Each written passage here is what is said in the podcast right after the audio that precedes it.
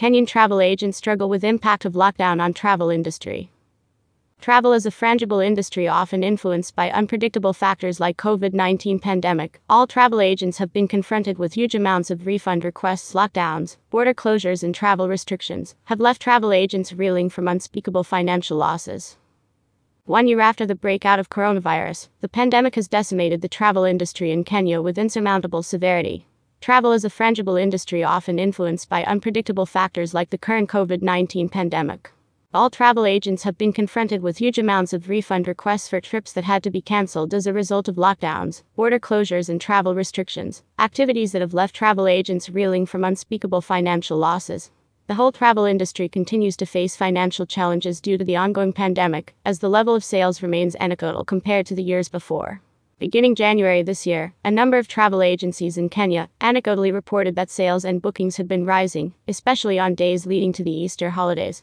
However, the government's new COVID 19 restrictions announced on March 26, including suspension of domestic air services, an extended nightly curfew, and a lockdown of five counties, dealt a major blow to the industry. As the travel agency community, we reacted with incomprehension. We were banking on the Easter bookings to improve our cash flows. The fact that this year, as last year, the Easter season was cancelled, meant heavy losses for us. The new restrictions came into force despite the fact that travel agents were 100% compliant with the COVID 19 safe travel protocols. Much has changed since the pandemic started, but travel agents remain an essential part of the tourism value chain, now more than ever. Travel agents help to preserve the travel and tourism ecosystem by ensuring a delicate balance between inbound and outbound passenger movements is maintained. Without the efforts of travel agents to support international travel, Kenya's inbound tourism numbers will be significantly at risk. The Kenya Association of Travel Agents KATA is calling on policymakers to continue discussions and agree on coordinated measures that are necessary for the successful start of travel, even as they strive to improve the country's epidemiological situation. In the meantime, industry will need continued financial support to help weather the extended business dry spell. KATA represents over 200 travel agency businesses with a workforce of 15,000 Kenyans. 98% of KATA's membership base are SMEs. We urge the government to particularly pay attention to the vulnerable travel industry in the recovery phase, to not only save small businesses, but to save jobs as well. KATA, on behalf of her members, is seeking interventions from institutions like the Kenya Bankers Association and the Central Bank of Kenya CBK to issue guidance to banks to offer moratoriums on bank loan interest owed by travel agents. This will give travel agents the much needed cushioning from large scale loan defaults, negative credit rating, and risk profiling, even as they strategize on new ways to balance off their books. Even though the current focus is on stemming the COVID 19 spread within the country, we should not lose sight of the day after.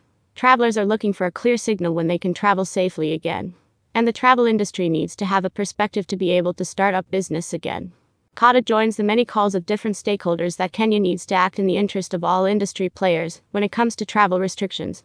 We need a framework of coordination of travel restrictions that will not kill the travel businesses in Kenya, which includes a common criterion that seeks to facilitate continued travel, rather than impede it. The government should thus focus on lifting travel restrictions and working with businesses to access liquidity supports, restore traveler confidence, and stimulate demand with new safe and clean labels for the travel sector, centralized information for visitors, and domestic travel promotion campaigns.